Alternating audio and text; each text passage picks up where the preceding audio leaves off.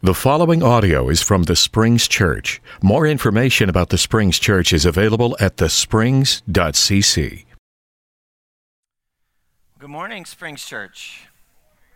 Welcome to each and every one of you who are here. To those of you that are online, welcome in the name of our Lord Jesus Christ. There's a lot going on, and so we want to encourage you. You should have received the email from the Springs, from Kelly, about all the things that are going on. One thing that's going on tonight is outdoor worship, right? 5 o'clock.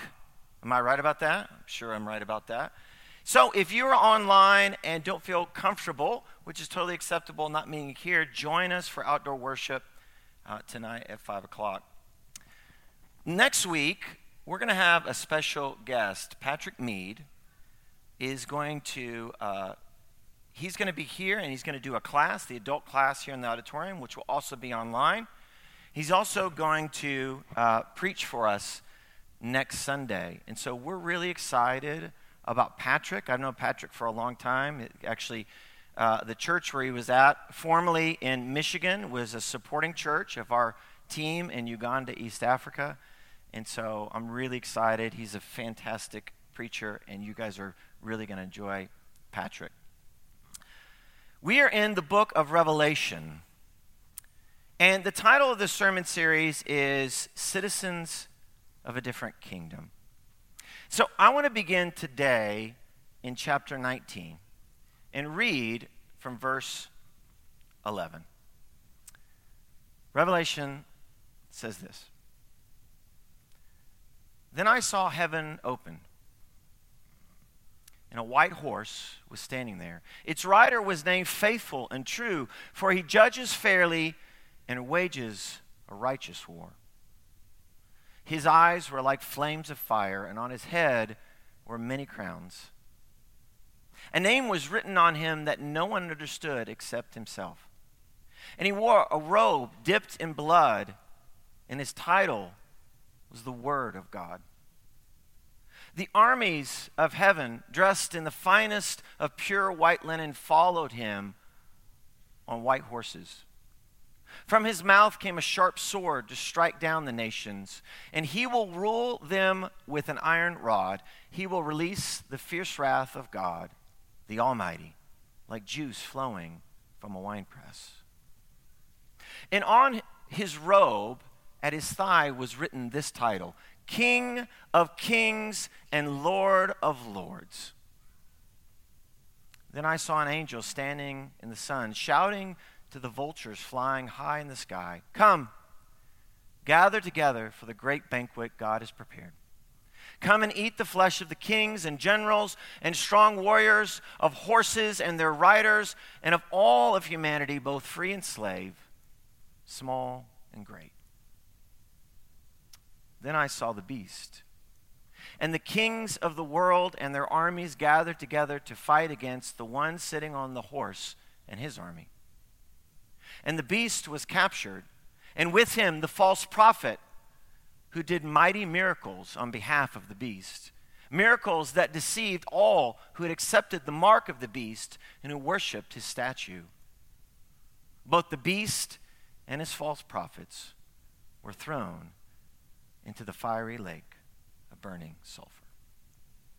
Let's pray. God, as always, we give you thanks for your word. As strange as the book of Revelation is to our ears at times, your word is our life. And we are here because we find life in your word.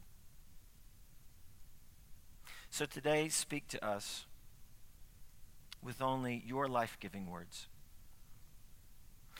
Give us ears to hear. Give us hearts that will follow. Give us lives and bodies that will obey. And God, I pray for the gift of preaching. And we pray all this through your Son, your word to us. Amen. So I want to make just some very general observations. As Greg said, we've heard a lot this week about the election, about an electoral college map, about paths to victory. And to be quite honest, I feel like it just needs to be said that there are some in here that are pretty disappointed with the outcome of the election. There's some of us that are pretty disappointed. And there's some of us that have fear and anxiety and worry about the future. There are also some of us in this room that feel a sense of relief about the outcome of the election and are maybe excited, but also perhaps have some fear and anxiety about the days ahead. There are also some of us in this room that are so sick and tired of it all that we've given up and we don't care. We don't have the capacity to do it anymore. And maybe we don't have the capacity because there are some of us in this room that are worried about our health. Or more than likely, we're worried about the health of someone that we know or that we love. We're worried about COVID. There's not a day that goes by that I don't hear of someone else who knows someone that's in the hospital or really sick.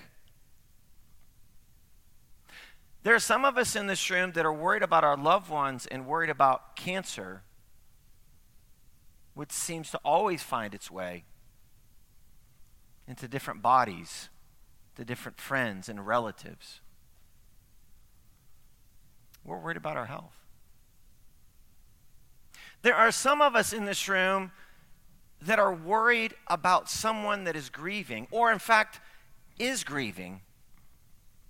At any given time, there are a number of us who are grieving the loss of something or someone, or worried about someone who is grieving the loss of something or someone.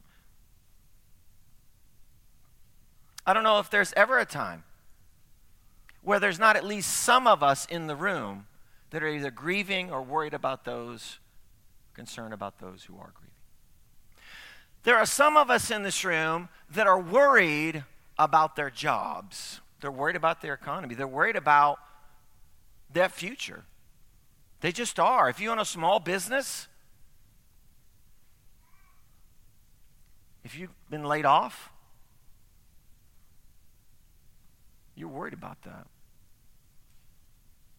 There are some in this room that are worried about their marriage. Or you're worried about someone you know whose marriage is not going that well. There may be some of us that are younger that are worried about grades. You're worried about all the stress at the end of the semester. You're worried about what that means for your future, what that means for your scholarship. There are some of us in here that are worried about just their relationships in general. Maybe a friendship has fallen apart. Maybe there's a struggle between you and a coworker. Maybe there is animosity. Maybe there is stress. Maybe there's division. Maybe you're just lonely and you're looking for relationships. There are a lot of things going on in this room this morning. And I've tried to acknowledge at least some of them. But the one thing that I know that is going on some level for all of us during this season of life is that there is anxiety on some level. And if you don't hear anything else this morning, from the beginning to the end of this worship service, from our time of praise to Greg's communion homily to even this sermon, I want you to hear this. This is what I want you to hear. God wins. If you don't hear anything else this morning, I want you to hear the good news of the book of Revelation. And here's the good news. God wins.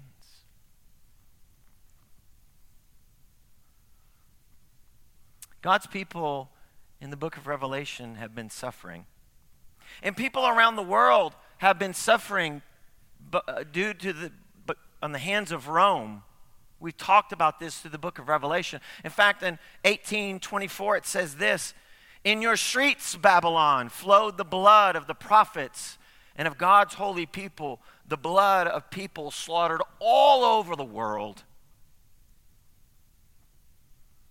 And so in light of this reality, upon this announcement that Babylon, that Rome has fallen, which Brett talked about last week, you have this crowd of people in heaven. Then in verse 19, 1 and 2, and then 6 and 7, it says this: "After this I heard the sounded like a vast crowd in heaven shouting, 'Praise the Lord, salvation and glory and power belong to our God. His judgments are true and are just.'" God reigns. And then it says this: "I heard again what sounded like the shout of a vast crowd, or the roar of a mighty ocean waves, or the crash of loud thunder, says, 'Praise the Lord, for the Lord our God, the Almighty, He reigns. Let us be glad and rejoice, and let us give honor to Him, for the time has come for the wedding feast of the Lamb, and His bride has prepared herself.'" God reigns. There's a wedding feast. God wins. This, in chapter 19, is a vision of the end. It's a vision of the end, and it actually comes in several different parts for John, as he has all these different visions in this imagery. But one thing for sure in this imagery that it portrays to us is that in the end, God wins. But you can't have that claim. That claim doesn't make sense unless there's some kind of epic battle or struggle that has to happen. If you watch any of the Avenger movies, and I haven't seen them all, so I'm kind of going on a limb and guessing I'm pretty right, that they all end in some kind of epic battle. Am I right, Josh? He said, It's not a good movie unless there's this epic battle at the end. This epic battle between good and evil, between justice and injustice. And so what you have in chapter 19 is this battle or this struggle. It's this climactic end. And it says there's a rider on a white horse with an army, and his name is King of Kings and Lord of Lords, which is very ironic because that is a title only given to Caesar of Rome. It doesn't go past John's readers when he calls Jesus King of Kings and Lord of Lords. They're like, that's Caesar's title. And it says in verse 19 through 20, "Then I saw the beast and the kings of the world and their armies gathered together to fight against the one sitting on the horse and his army, and the beast was captured, and with him the false prophet, who did mighty miracles on behalf of the beast, miracles that deceived all who accepted the mark of the beast and who worshipped his statue. Both the beast and the false prophet were thrown alive into the fiery lake of burning sulfur." And it gives this imagery of victory over the beast. It uses all this imagery to say God wins. He wins, and he's victorious over all the things that tempt our loyalty away from God towards themselves. He is a victor, and he wins over all that demand or ask of us our allegiance. God wins. Then later on, it says this in chapter 20, 7 through 10, "When the 1,000 years had come to an end, Satan will be let out of his prison. He will go out and deceive the nations called Gog and Magog in every corner of the earth, And he will gather them together for battle, a mighty army, as numberless as sands along the seashore. And I saw them as they went up to the broad plain of the earth and surrounded God's people and the beloved city. But fire from heaven came down on the attacking armies and consumed them. There's a lot that's been said about this Armageddon. There's a lot that's been said about Book of Revelation and Armageddon and what it is and what it will happen. But here's what it says to us today. God wins. He wins over Satan and all the powers that are beyond human power. We're not talking about human powers here.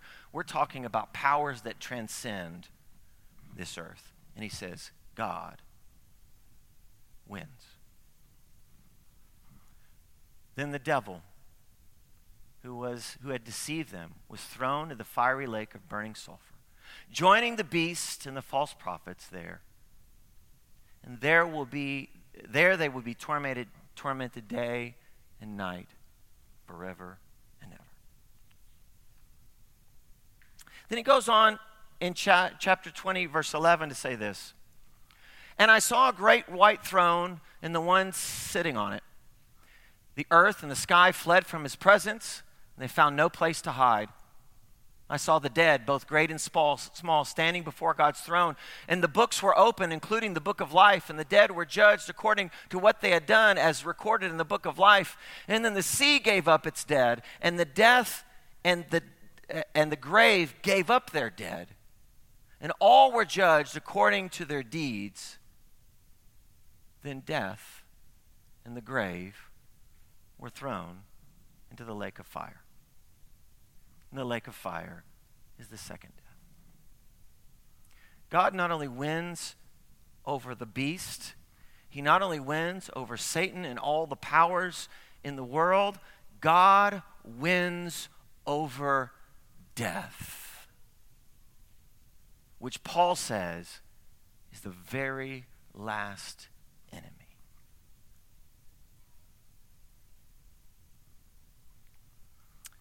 But what's ironic about all of this imagery is that it talks about the defeat of the beast and of Satan and of death. But what's ironic about this is there's no actual battle. I mean, there's a rider on the white horse and a sword and armies gathering, but there's no battle. The armies that come out, they don't do anything. They're just merely spectators. And at the very center of, I think, what is happening here is that Christ is the one that wins. It is God who wins through Jesus Christ. Hence, this is why all of God's people earlier in Revelation could sing this song, Salvation belongs to our God and to the Lamb. The beast is captured without any description of conflict. Satan is surrounded by an army of spectators, God's people, but fire comes down from heaven. Then God raises the dead and throws death and the grave into Hades. All of this is done by Christ alone. It's almost as if there's no battle that actually happens. But here's what I want you to see in the book of Revelation about God's victory in Jesus. Is that if you go back to verse 11, then I saw heaven opened, and the white horse was standing there. Its rider was named Faithful and True, which is the name that he gives to the seven churches at the beginning. For he judges fairly, and he wages the right kind of war. His eyes are like flames of fire, which means that he can see everything and his eyes pierce into everything, and that he knows everything. And on his heads were crowns. He's the one with power. This is imagery of power. And a name was written on him that no one could understand except himself. And this is the idea that if you know someone's name in the ancient world, it gives you some power and authority. So while there's many names given to Jesus, there is one name which you do not know, which means you don't have power and authority. He knows something you don't know.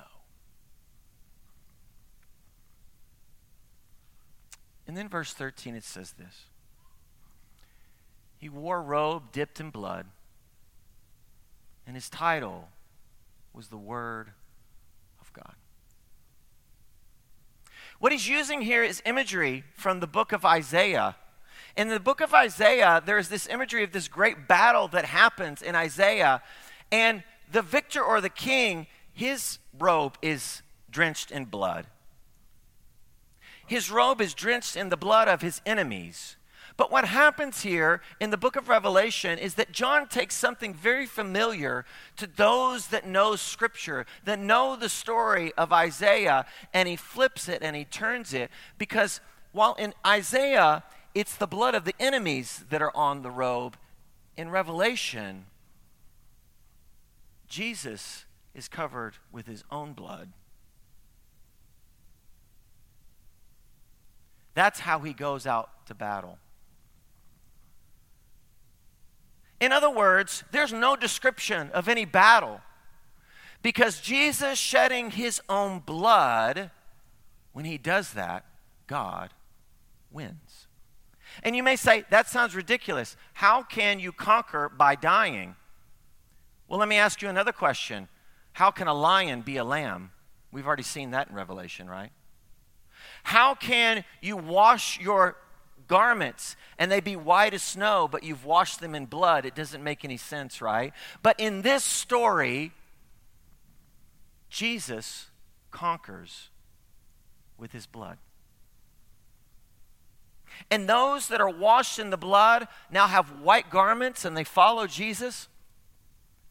His weapon is his word, and the testimony that his followers give, it is the gospel. His rule is one of a shepherd protecting his flock. An iron rod is a tool of a shepherd who guides his sheep around.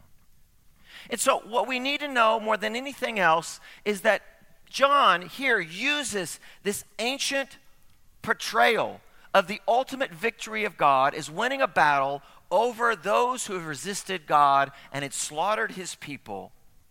But he fills it with new content.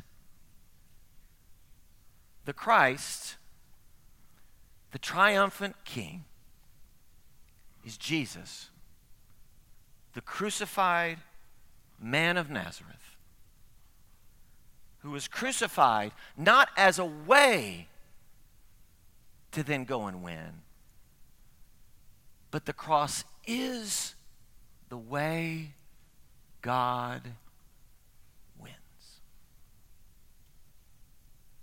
That is the gospel.